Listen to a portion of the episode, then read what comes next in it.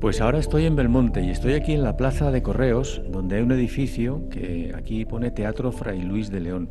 El Teatro Fray Luis de León alberga actualmente Belmonte, escenario de cine, dos películas, dos momentos de la historia.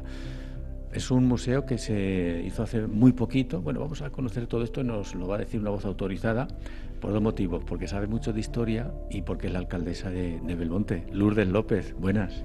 Hola Luis, ¿qué tal? Bueno, decía yo que eh, lo primero de todo, este edificio donde estamos, que veo muchas piedras, ¿qué es? ¿De, cuándo es? ¿De cuándo data? Muchas piedras, como en todo Belmonte, ¿verdad? Pues nada, es otro de los edificios, otro de los monumentos eh, que tiene Belmonte. Estamos concretamente en el Colegio de los Jesuitas, un edificio que se edificó a finales del siglo XVI, principio del XVII, y que además albergó el primer colegio interno que los jesuitas tuvieron en España, contando con unos 500 estudiantes de hijos dalgos. Imagínate el poderío que, que había por aquí. Entre otros, en este eh, colegio estudió Pedro Páez. Pedro Páez es el descubridor de las fuentes del Nilo Azul, el primer europeo que vio el nacimiento del Nilo Azul. De hecho, y por este motivo la calle donde se encuentra el Cine Teatro Fray de León lleva el nombre de calle de Pedro Páez. Yo creo que es lo, bonito de Belmonte, ¿no? esa dualidad que nos encontramos a veces en, muchos de estos edificios, ¿no? porque es muy importante eh, rehabilitar, recuperar nuestro patrimonio porque es parte de nuestra identidad cultural, pero si no se le da un uso, al final... Eh, carece de sentido, ¿no? Y, al final también, por otra parte, si no habilitamos estos edificios, eh, se acaban perdiendo. Entonces, bueno, yo creo que es em, bueno, una buena manera de consolidar, de rehabilitar, de mantener nuestro patrimonio, ¿no? Eh, no solamente haciendo esa rehabilitación, sino también mm, dándoles un uso para que tengan vida, que al final es de lo que se trata. Bueno, pues puedo confirmar también para los visitantes que las piedras no son de Atrezo, que son de aquí, de, toda la vida. El continente en este caso es tan importante como el contenido. Contenido que vamos a pasar a, conocer porque nada más entrar aquí al Teatro Cine, en este caso habilitado también como museo, el museo, lo que es la entrada, vemos un montón de fotografías de la película El Cid que se grabó aquí hace ya muchos años. Sí, así es. Realmente, eh, a ver, esta exposición se realizó un poco con la excusa de la conmemoración de la grabación de dos de las películas más importantes que se han filmado en Belmonte, El Cid eh, grabada en 1961 y estrenada en 1961 por Anthony Mann, uno de los maridos de nuestra Saritísima. Yo creo que algo tuvo que ver a lo mejor en todo, en todo esto. Y por otra parte, El crimen de Cuenca, eh, grabada por Pilar Miró en 1979, pero que realmente no vio la luz hasta 1981. Por tanto, el año pasado se conmemoraba el 60 aniversario del estreno del CID y el 40 aniversario del estreno del crimen de Cuenca. Entonces, como digo, sirviéndonos eh, como excusa ¿no? de, este aniversario, lo que decidimos fue un poco eh, mirar hacia atrás y ver los dos momentos históricos tan importantes en los que se filmaron ambas películas. Una estamos en esa época de aperturismo de lo que fue el franquismo, la década de los 60, y por otro lado estamos en ese momento eh, tan peliagudo ¿no? que fue la transición democrática. Y por otro lado, lo que queríamos era que esta experiencia nos las contasen eh, los otros protagonistas de, estas películas que no salen en ese elenco, no es en ese reparto del final, pero que sin duda alguna sin ellos sería imposible hacer estas películas, que son los extras y son los propios escenarios de cine, como es el caso de Belmonte. Entonces, bueno, queríamos conjugar todo eso un poquito pues para dar el protagonismo que, que merece tanto a esos escenarios de películas, en este caso a nuestro pueblo, nuestra localidad, por un lado, y por otro lado a todo el pueblo de Belmonte, bueno, y no solo al pueblo de Belmonte, sino de otras localidades que vinieron a grabar como extras, porque la película del CIE, sin duda alguna, bueno, fue, eh, ¿cómo decirlo?, fue un hito en la vida de mucha gente, un acontecimiento, total, y es que era una superproducción de Hollywood de los años 60, imagínate el revuelo que, se armó.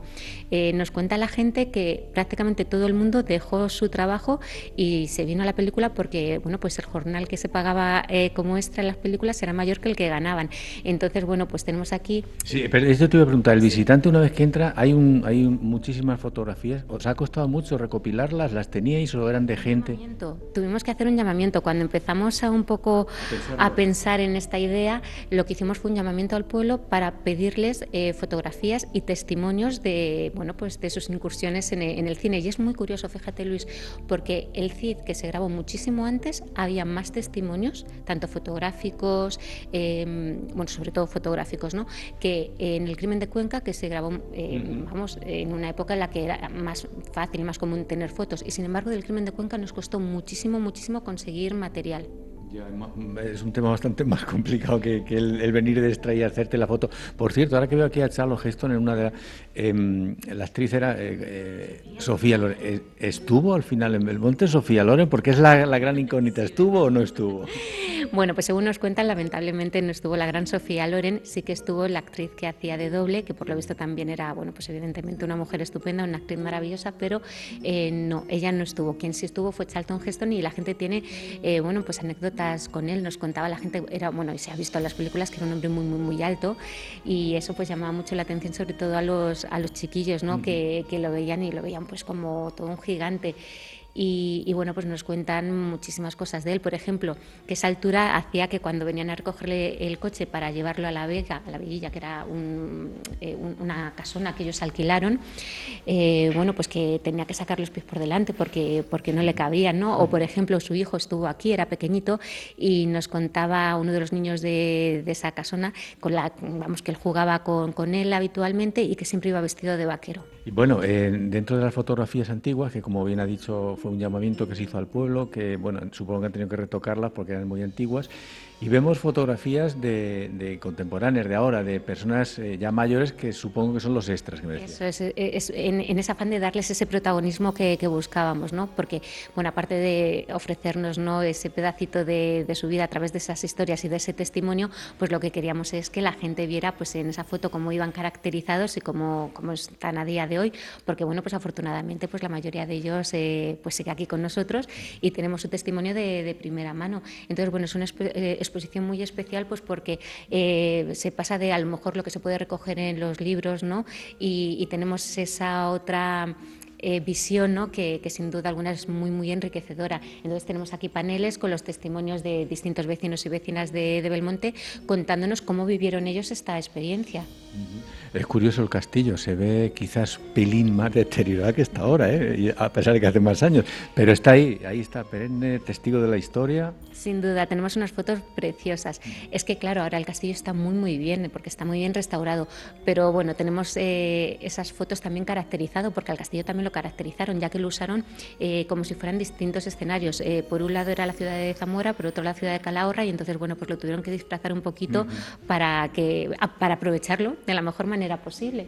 Bueno, el visitante que quiera venir a ver esta exposición aparte de ver las fotografías, mm, prácticamente tiene, mm, se puede llevar un poquito de historia, ¿no? Porque está todo eh, más o menos escrito. Habrá un guía también. Así es, a ver, está todo escrito y además ha sido una labor de búsqueda bastante contundente y que debemos agradecérselo a la Universidad de Castilla-La Mancha, eh, particularmente a, bueno, a, la persona que un poco guió todo esto eh, y comisaria de la exposición, Luis Abad, que es profesora de antropología de la Universidad de Castilla-La Mancha, del campus de Cuenca, y bueno, sobre todo agradecer eh, ese respaldo por parte de, la universidad y del patronato Gil de Albornoz, ya que financió esta exposición y gracias a ello, pues desde noviembre del año pasado hasta diciembre de este año estará abierta y podrá ser visitable por todo el mundo que, quiera eh, darse un paseíto por esta pequeña historia del cine de Belmonte. Eh, todos los fines de semana de, en horario de mañana, de 10 a una y media. ¿Está abierto los fines de semana, sábados? Domingos de 10 a 1 y media. Eso es, y es gratuita, así que vamos a invitar a todo el mundo para que venga, para que sepa un poco cómo estaba la vida en 1961, cuando se grabó el CID, cómo estaba la vida en 1981, cuando se grabó el crimen de Cuenca, puede llevarse una foto de recuerdo en ese ya, ya veo que hay un fotocall ahí a, la antigua usanza, ¿no? Con un caballero. como un caballero. una cosa, porque tenemos aquí una, una urna, eh, quizás sea lo, lo, más valioso, entre comillas, ¿no? De lo que se puede ver en esta exposición, porque es un álbum de, de cromos del CID de la época. Hombre, cuanto menos significativo. La época de los 50, 60. Eh, decía que cuanto menos significativo por el hecho de, ver la trascendencia y la popularidad que alcanzó esta película que tuvo hasta, su propio álbum de, cromos. Y bueno, aquí tenemos el álbum completo? que está completito. Ah. sí, bueno, está abierto evidentemente por la página donde se ve el castillo de Belmonte. Pues es muy curioso también el álbum de, cromos de toda la vida, bueno, y además bastante ilustrado ahí. Vamos, se ve que para eh, juntar este álbum, como decíamos antes, juntar el álbum, juntar los cromos, estos cromos sabemos dónde salían o nada, no se vendían, no sabemos. Eh, pues sabemos que está aquí. bueno, sabemos que está aquí y que lo tuvimos que comprar. Porque, ah, sí, sí, Luego es curioso, cuando ha venido gente a verlo, hay gente que ha dicho, ay, pero si yo lo tengo todavía en mi casa, tiene que estar. O sea, que hay gente que incluso lo tiene guardado. Y esto está en la entrada, lo que es la exposición. Belmonte, dos películas. Estamos en una de ellas, quizás la más importante, bueno, yo creo que las dos son 50-50. Esta es muy importante por la trascendencia internacional que tuvo, porque el CID, vamos, en todo el mundo. Sea, por cierto, ahora es imposible verla. Entras en las plataformas y no, no, ah, no la encuentras. Bueno, seguramente que enseguida en alguna televisión la ponen porque de vez en cuando es una película recurrente, o sea, suelen, suelen emitirla con bastante asiduidad y bueno, es que es una excelente película, no es para menos, pero bueno, eh, eh, ante todo vale mucho la pena venir, eh, sobre todo por ver ese trasfondo también que hay y ver lo que significa la grabación de estas películas en pueblos como en este caso Belmonte, pero bueno, en cualquier otro pueblo, esa repercusión y, y sobre todo también para hacernos reflexionar, o sea, yo creo que es lo interesante también del cine, porque al fin y al cabo también es una manifestación cultural y está muy bien ver lo que nos muestra, pero también leer entre líneas, que a veces es muy interesante en, estas películas y ver lo que se pretendía con esta grabación, por qué cuentan lo que cuentan, por qué lo cuentan de esa manera. En fin, hay cosas que son muy interesantes desde un punto de vista histórico y antropológico. Bueno, contabas al, eh, cuando hemos entrado hace un momento con respecto a lo que es la exposición y, y todo esto que no, no, me ha quedado muy claro cómo se inició esto, porque hemos empezado a hablarlo, pero no cómo, cómo se inició, cómo se, se, gestó esta idea de hacer pues porque siempre estamos dándole vueltas a las cosas, sinceramente, y porque tenemos una materia prima tan buena que da lugar a hacer eh, cosas estupendas y muy diversas. Entonces, bueno, pues insisto, eh, con motivo sobre todo de decir, bueno, Jolines, es que qué películas más interesantes ha grabado. Belmonte es un escenario de cine. Además, hace no mucho eh, nos dieron el premio Augusto en el Festival de Zaragoza por Belmonte, un pueblo de cine. Entonces, queríamos un poco poner de manifiesto también la importancia que ha tenido Belmonte para, para la historia del cine. Y bueno, pues eh, justo de la casualidad que, claro, en el 2021 se cumplía el aniversario de eh, la filmación de estas dos grandes películas que mm, creo que merecían eh, un homenaje, homenajearlas como lo hemos hecho a través de esta exposición. Bueno, como hemos comentado también, fue todo un espectáculo, fue todo un acontecimiento en toda la comarca, venía gente a trabajar en la película de todos los pueblos, recuerdo que me contaban cuando se inauguró, que estuvimos aquí el año pasado, y nos contaba gente que había venido, que ganaba mucho dinero, en fin. A izquierda subimos otra escalerita y vamos a la segunda película, también eh, en este caso ya ambientada con fotografías y demás del famoso y, en fin, el crimen de Cuenca, una historia muy triste, muy triste, muy triste. Una historia espeluznante, además de, de, nuestra historia más reciente, ¿no? Porque no debemos olvidar el hecho de que esta película está basada en hechos reales. y luego la polémica que hubo para poder emitirla. Claro, es que todo lo que rodea esta película es, es, maravilloso desde un punto de vista, bueno, desde muchos puntos de vista. Eh, y quiero que no se me malinterprete, ¿no? Maravilloso lo digo por, por el hecho de lo que fue la película en su momento, todo lo que supuso. Evidentemente fue terrible todo lo, lo que pasó. Eh, se conocía como el error judicial de, de Belmonte o el caso Grimaldos, ¿vale? Tenemos nada más entrar el, el, cartel original de lo que fue la película, ¿no? Sí, así es, El crimen de Cuenca. Tenemos eh, el reparto, que bueno, pues ves eh, actores y actrices de primer nivel de, la época y dirigida por, eh, bueno, tristemente fallecida, ¿no? Pilar, Pilar Miró, una gran, porque era una gran mujer, sin más. Y desde luego eh, rompiendo barreras, porque una mujer, eh, bueno, pues directora de cine que se atreviera con esta película en aquella época, pues se jugó mucho Pilar Miró. Entonces, para entender esta película, yo animo a la gente a que vea el documental que hizo Víctor Matellano con motivo de eh, el 40 aniversario de su grabación, porque no olvidemos que se grabó en 1979, pero no se estrenó hasta el año entonces, eh, digo que es una pieza fundamental para entender lo que significaron esos hechos en aquel momento y lo que significó la, contar la historia en ese otro momento. Sí, no, yo recuerdo el año 81 que se estrenó aquí, precisamente donde estamos, en este cine, con muchísima gente que vinimos de todos los pueblos a ver la película. Mucha expectación. Y yo recuerdo que vi la película aquí, el día que se estrenó aquí en Belmonte, que fue también el año 81. Claro, es que debemos recordar que la película fue secuestrada y Pilar Miró tuvo que rendir cuentas ante un tribunal militar. Bueno, pues todo esto que, bueno, pues imagino que mm, fue terrible en aquellos momentos pues para la productora, para ella misma, a nivel promocional fue la mejor publicidad que se pudo dar a la, a la película. De hecho, mira, si te acercas aquí, podemos ver las cifras que lo dicen todo. Tenemos una relación de las películas de, bueno, pues el número de espectadores y fíjate, el crimen de Cuenca, casi dos millones de espectadores, o sea, les da una paliza. Eh, eh, la que más tiene son 100.000 espectadores, que es la del Corcel Negro. Y... Ah, sí. Eh, 178.000 el coyote. Y la siguiente, pues eso, el crimen de Cuenca, Cuenca, con casi 2 millones. Entonces, bueno, pues ya digo, fue una publicidad eh, maravillosa la que al final se consiguió con todo esto. Es lo que pasa, ¿no? Que cuando nos prohíben algo, pues nada, con más, con más ganas, claro, por saber, por saber qué, puede tener de subversivo de, ¿no? Eh, para para que no dejen verla. Y realmente lo único que estaba contando fue algo que pasó, eh, vamos, aquí en Belmonte, porque el proceso judicial se eh, tuvo lugar en, en, Belmonte, como éramos cabeza de partido, pero vamos, lo que pasó y lo que pasaba probablemente en muchas zonas rurales de, nuestra España de principios del siglo XX. El, visitante que se acerque a ver este, esta exposición del, del crimen de Cuenca, ¿qué, se lleva una vez que ha recorrido toda la sala? Pues a ver, eh, es lo bueno de las exposiciones, ¿no? que cada uno, se, puede llevar, eh, y, yo creo que es lo interesante eh, y lo apasionante ¿no? de... hay, algo en común que todo el mundo se lleve. Pero, a ver, nosotros lo que nos gustaría que la gente se llevase son un par de cosas. Primero, reflexiones, porque lo que queríamos hacer con esto es sobre todo que la gente reflexionara y ver que, bueno, eh, hay algunas cosas que no se pueden repetir, que no se deben repetir ni, ni debemos permitir que se repitan. Y para eso está muy bien pues echar la vista atrás y mirar nuestra historia y ver mm, qué cosas, pues insisto, no, no puede pasar otra vez, porque no hace mucho un premio Nobel decía que los españoles no sabíamos votar bien. Entonces ahí tenemos esa urna, porque, a ver, estos hombres lo que sufrieron también en parte fue una persecución política, porque no votaban bien, entre comillas, y entonces por eso tenemos esa urna eh, donde tenemos eh, esa, ese bacalao salado y el gancho con el que los Lo de no votar bien ya viene de atrás, ¿no? Viene de atrás, como diciendo, bueno, vamos a ver, eh, con esto mucho, mucho cuidado y mucha cabeza.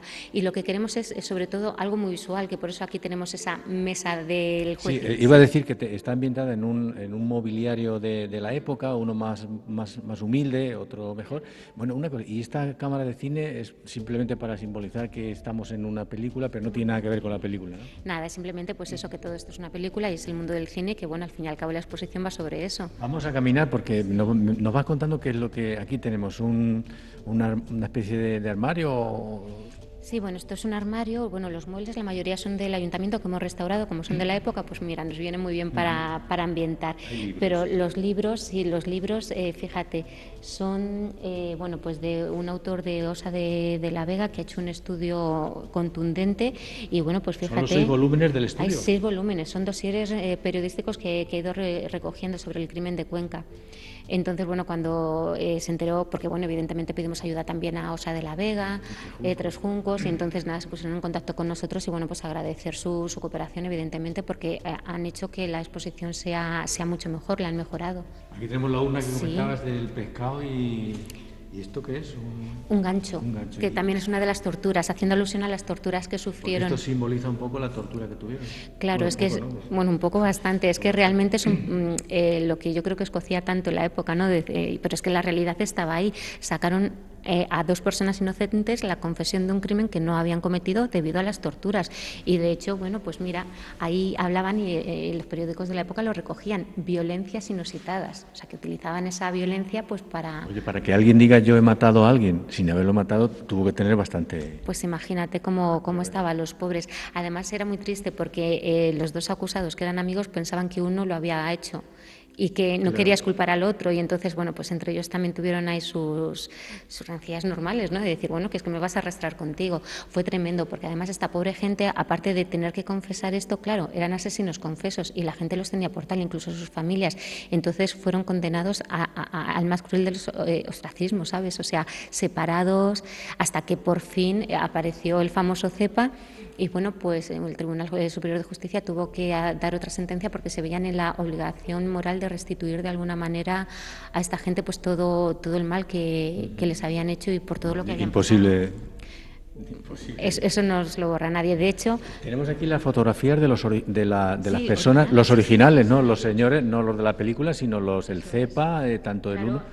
Eso es. Tenemos a León y a, Gregorio, que fueron los acusados, y José María Grimaldo, que es el CEPA, el, señor de Tres Juncos, que desapareció.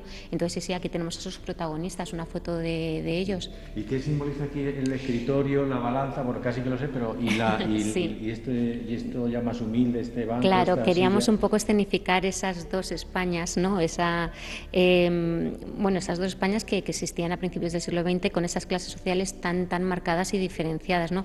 Esa clase poderosa, privilegiada y luego pues eh, los pobres, que era la mayoría, ¿no?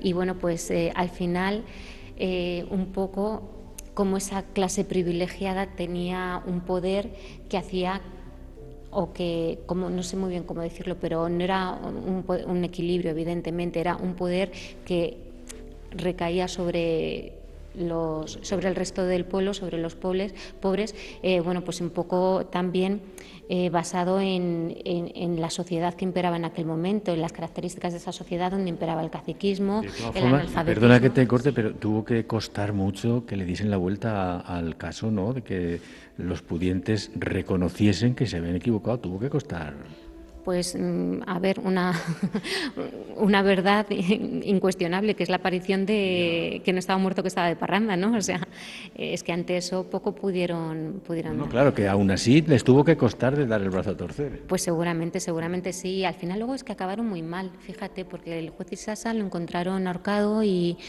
y bueno, el, un cura de Tres Juncos que decían que también había estado metido en todo esto, bueno, pues lo encontraron ahogado en una tinaja de vino y bueno, uno de los guardias que creo que fue, porque también había otros guardias civiles que intentaban ayudarlos o hacer que fuera la cosa más suave, pero bueno, pues como en todos los sitios había gente buena y gente mala y eh, uno de los que peor se portó con ellos pues también acabó muerto, o sea, no sé si justicia divina o cómo llamarlo, pero bueno, al final es un caso en el que, bueno, pues hay muchas cosas muy, muy desagradables, tremendas y que cuesta creer es que eh, viviendo todo lo que hemos vivido y sabiendo todo lo que ha pasado, pues que todavía a día de hoy estemos como estamos, con la situación que estamos viviendo actualmente. Bueno, pues hay que decir que es una sala cuadrada en la que tenemos eh, pues unas láminas, tenemos una historia que se va contando, fotografías de, eh, los, de los auténticos eh, no actores, sino los que vivieron realmente todo esto, y con este mobiliario que decimos y, todo ambientado pues como, como, una película,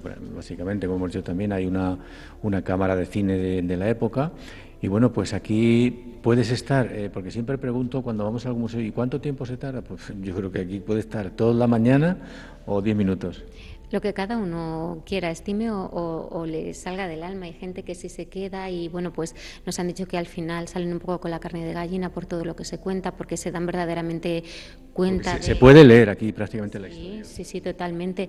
Entonces la historia y bueno, pues también sin olvidar esa idea inicial de que eh, los testimonios de la gente que, que estuvo de extra, pues nos dieran también esa visión de lo que fue. Entonces tenemos, digamos que esa doble lectura, ¿no? Por un lado de lo que fue la grabación de la película película y por otro lado pues el significado de, esa película a nivel social y a nivel histórico. también vemos igual que en la película del CID las personas ya que son más mayores que, que participaron en esta, en esta película. Tenemos a vecinos de, de, Osa que, bueno, eh, fíjate, el que hacía de guardia civil me hacía mucha gracia, solo tenía 18 años. Dice, pero bueno, me pusieron un bigote y tal y parecía mayor. Y el otro era su amigo y dice, bueno, si vas tú, yo voy. Y allá que fueron los dos. Y también me, me hizo mucha gracia. Los que hacían de guardia civil no eran actores, eran dos vecinos de, de Osa, de La Vega y ya está. Igual que el, niño este que está ayudando al cura a vestirse, que era uno de los hijos de, no sé si de León o de Gregorio, que Pilar le vio trazas y le ofreció irse con ellos a filmar más cosas. Lo que pasa que dejó la madre que con esos saltimbanquis, que dónde iba él, que no, no, que se quedase. La época es que era la, época. Es lo que, es lo que tenía, ¿no? De decir, pero ¿dónde vas ahora tú con estos? Pero bueno, hay cositas muy, muy curiosas, eh, como seis semanas 30 millones, o sea, esas, em, ¿no? esas frases eh, en las paredes que un poco también pues nos hacen una idea de cosas significativas de las películas. O sea, a Pilar Miró le dieron el guion y le dijeron, tienes seis semanas y 30 millones para hacer esto. Y fíjate lo que salió, toda una película que forma parte de la historia del cine español, sin duda alguna. Y hay una cosa que a mí me gusta mucho cuando me decías, ¿con qué idea tenemos que salir? Yo creo que la idea con la que tenemos que salir es esa de ahí. El abrazo que necesitamos se titula, que es el abrazo final que se dan en la película y que es ficticio, porque en la vida real no pasó. Eso iba a decir, en la vida real creo que no hubo abrazo. No hubo abrazo, pero eh, Pilar Miro yo creo que lo que nos quería decir un poco con todo esto, eh, y más teniendo en cuenta la época en la que se filmó, que estábamos en plena transición, decir, hay que olvidar, hay que perdonar, hay que abrazarnos y juntos eh, construir. ¿Sabemos cómo terminaron realmente los Sí, les dieron eh, eh, trabajo en Madrid como funcionarios. Uno estaba en el Parque del Retiro. Lo que pasa es que uno enseguida falleció, creo que lo arrolló un coche. Y del otro no sé mucho, mucho más, pero bueno, están sus familiares que, seguro que nos pueden contar algo más de ellos. Pero vamos, eh, sabemos que, se fueron a Madrid a, empezar una nueva vida. Bueno, como decíamos al principio de, la, de esta transmisión, los fines de semana pueden venir a verlo por la mañana, los sábados y los domingos. Eh, la entrada es gratuita, les aseguro que van a disfrutar de estas exposiciones, porque ahora mismo una persona que decida venir a Belmonte un fin de semana, bueno, tienes el castillo, que es lo típico, pero además del castillo y cada vez hay más cosas que ver, ¿no? Es de lo que se trata, de dotar a Belmonte con una oferta mucho más amplia para todos los gustos, pues para que la gente venga y vuelva a venir y nos recomiende y pase eh, un fin de semana, una semana o el tiempo que, que quieran, pues con, vamos, en Belmonte, conociendo, disfrutando y enamorándose de Belmonte. Es complicado mantener este tipo de, exposiciones, museos, que hay también, eh, hicimos aquí también un repaso por el, museo medieval que hay. Es complicado mantener todo esto en este tipo de pueblos. A ver, es complicado por la falta de, recursos económicos, sobre todo de personal. Sí, sí que es muy complicado. Aún así es un esfuerzo que hacemos porque pensamos que eh, todo el esfuerzo invertido en cultura es bueno. O sea, al final eh, los resultados siempre crecen exponencialmente. No podemos dejar de invertir en cultura y en turismo porque además somos o pretendemos ser referentes tanto en lo uno como, como en lo otro. Sí que es verdad que tenemos el castillo, que ya de por sí es un museo, además está musealizado, tenemos la colegiata, que es otro gran museo de arte, de arte eh, religioso, sin duda alguna, y tenemos esa casa de recreación histórica que debo decir, o sea, ya sé que hicisteis eh, ese recorrido por ella, pero es que es alucinante y es una de las mejores casas de recreación histórica que tenemos en España. Entonces hay que venir a verla, no solo el castillo de la colegiata y pasear por el pueblo, sino también ver esta casa y ver esta exposición. De hecho, seguimos trabajando y en breve eh, queremos abrir otro museo. Esperamos que para Semana Santa mm, podamos tenerlo ya abierto, podamos inaugurarlo, que es un museo de escultura de un escultor conquense, eh, Manuel, Manuel Mateo, perdón, Manuel Mateo, escultor conquense, y tendremos en este mismo espacio, en este mismo edificio, otra exposición más para que eh, bueno, pues el visitante o el turista pues, pueda planificar eh, su viaje a Belmonte y llenarlo de, cultura. Limita mucho, supongo, las visitas el hecho de que solamente esté abierto dos días, porque al haber más recursos se podría tener más tiempo, más cosas, e igual habría más turismo. Pues probablemente, y eso es lo que nos gustaría. Sí que es cierto que, a ver, el turismo en Castilla-La Mancha es muy estacional. Primavera y otoño son los meses más, o mejor dicho, las estaciones eh, donde hay más afluencia de turistas, y invierno y verano, pues eh, desciende bastante. Desde hace unos años hemos tenido la suerte, o también quiero pensar que el fruto del trabajo que se viene haciendo desde hace años, que esa fluctuación tan marcada ya no existe y seguimos teniendo turismo en invierno y en verano. Ahora lo que tenemos que luchar es por eh, que no se centre solo en los fines de semana, sino también entre semana. Me preguntas que solo los fines de semana, que quizá entre semana, pues seguramente eso ayudaría, pero es verdad que el grueso del turismo que recibimos es de fin de semana, pero bueno, siempre existe la posibilidad, pues a través de los guías que hay en Belmonte, de poder ver estas exposiciones. Hay que contactar con ellos y, sin ningún problema, ellos con los grupos concertados pueden venir a verlas. Bueno, yo he dicho que no se lo tienen que perder, pero creo que hacer un llamamiento para que se disfrute de esto eh, corresponde a la alcaldesa. Bueno, pues está todo el mundo invitado. Además, recordad que solamente va a estar durante este año, así que ya podéis ir eligiendo fechas para venir a ver la exposición Belmonte, un escenario de cine, donde se rinde homenaje a dos grandes películas, El crimen de Cuenca y El Cid, y a todas las personas que hicieron posible eh, que estas películas eh, llegaran a buen puerto, no solamente los extras, sino también el propio escenario de cine, que no es otro que Belmonte. Va a ser solo, solo un año, pero em, mm, ¿Y después? ¿Qué, va a pasar con todo esto? Bueno, pues la idea, la idea, porque nosotros siempre queremos más para Belmonte y queremos lo mejor para Belmonte, no podía ser de otra manera. Entonces queríamos utilizar un poco esto como plataforma, como base para ese futuro museo del cine, que es un sueño que tenemos porque creo que Belmonte merece ese museo del cine, es uno de los pueblos más, cinematográficos que hay y yo creo que se lo debemos al mundo del cine, que ha sido esa plataforma tan maravillosa para darnos a conocer, porque yo siempre lo digo, si de Belmonte te suena el castillo del Cid, o sea, la película del Cid, ¿te suena? Sí, sí, pues el castillo que sale en ella es el castillo de mi pueblo y ya lo tenemos ubicado. O sea, es algo impagable. Entonces yo creo que es una manera de reconocer el trabajo que se ha hecho y bueno, a quién no le gusta el cine es maravilloso, ¿no? El séptimo arte y tenemos la suerte de tener uno de los pueblos más cinematográficos que hay en España, así que le debemos ese Museo del Cine.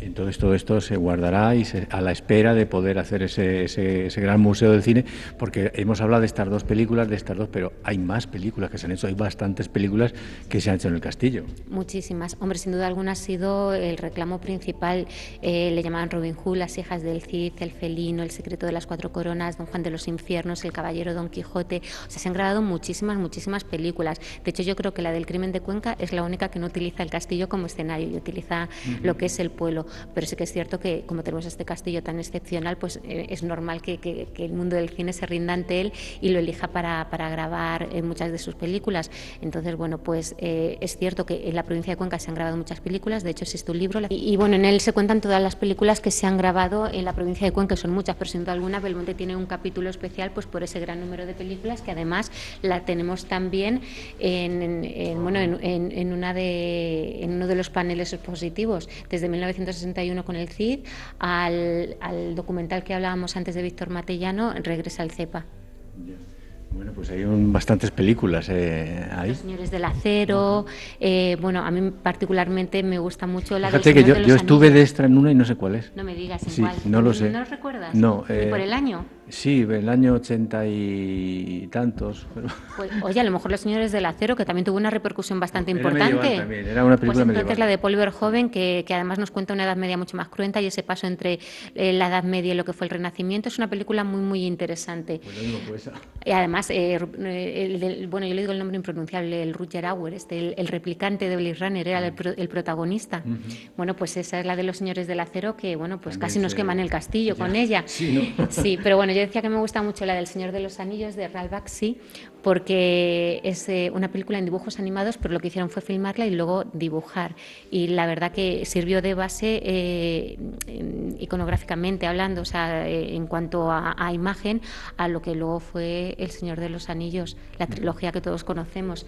Pero la verdad es que, bueno, pues no me extraña que la gente elija Belmonte como escenario de cine porque tenemos un pueblo mm, maravilloso. Bueno, pues este ha sido nuestro eh, recorrido. Vamos, si te parece, para eh, poner el broche, vamos a salir, ¿eh? porque, porque hemos dicho que el continente es tan interesante como el contenido que se puede encontrar porque estamos en este edificio de los jesuitas, me ha dicho al principio, de los... primer colegio interno que tuvieron los jesuitas en primer colegio interno. Eso es. Es un edificio... Mm, bueno, pues eh, claro, es que faltan partes del edificio. De hecho, de donde salimos nosotros eh, pertenecía a la iglesia conventual, porque eh, en todo convento hay una parte de la zona del claustro y luego siempre adosado está la iglesia conventual. Y nosotros mm, donde hemos estado y lo que se ha transformado en nuestro cine teatro Fray Luis de León es la iglesia. De hecho, si te fijas, en la entrada principal hay una hornacina con una imagen. Siempre en los conventos eh, esa hornacina está reservada al fundador o fundadora de la orden, en este, en este caso San Ignacio de Loyola, fundador de los jesuitas. Y lo que era el claustro, eso se ha quedado abierto como una plaza que es nuestra plaza de correos, una de las plazas más pintorescas que tenemos en Belmonte. Donde se celebra el inicio de las ferias. Eso es, ese chupinazo, ¿no? El, inicio extraoficial ¿no? de, de, la feria. Y bueno, donde en verano también, bueno, como es una plaza tan pintoresca y tan bonita, pues también celebramos a veces teatros, eh, nuestra banda de música da conciertos, es un sitio bastante concurrido. Eh, alcaldesa, si le parece, vamos a cerrar la puerta y nos vamos y abrimos ya el sábado, ¿no? Pues sí, porque además en cuanto ven la puerta abierta todo el mundo se cuela y normal y nosotros encantados de que la gente se cuele a ver el edificio porque y bueno pues para ver la exposición y de verdad que encantados de que la gente venga y lo veo lo vea porque al final es la, finalidad de estas exposiciones que venga la gente y, bueno pues se enriquezca con ellas. Pues Lourdes, muchísimas gracias, lo ha explicado como un libro, ¿eh? Bueno, ya será menos. Ya me hubiera gustado que Luis Abad, que eh, bueno, pues fue un poco el artífice de toda esta exposición, hubiera venido pero claro, eh, sus quehaceres como profesora de la Universidad de Cuenca no, no le ha sido posible. O Félix Dativo, que es profesor de, de aquí del Instituto de Belmonte, que también nos ayudó mucho, David Gurillo, que es guía, que también nos ayudó mucho en esto, hubieran podido estar presentes porque sin duda alguna eh, hubieran ilustrado todo esto muchísimo mejor, pero de verdad que para mí ha sido un honor poderlo explicar e invitar a la gente que venga. Bueno, hay que dejar algo también para que lo descubran cuando vengan, no vamos a contar todo. No, no, no, queda, queda muchísimo más por, por eso. ver. Bueno, pues muchísimas gracias y ya nos vamos, ¿vale? Nos vamos, muchas gracias.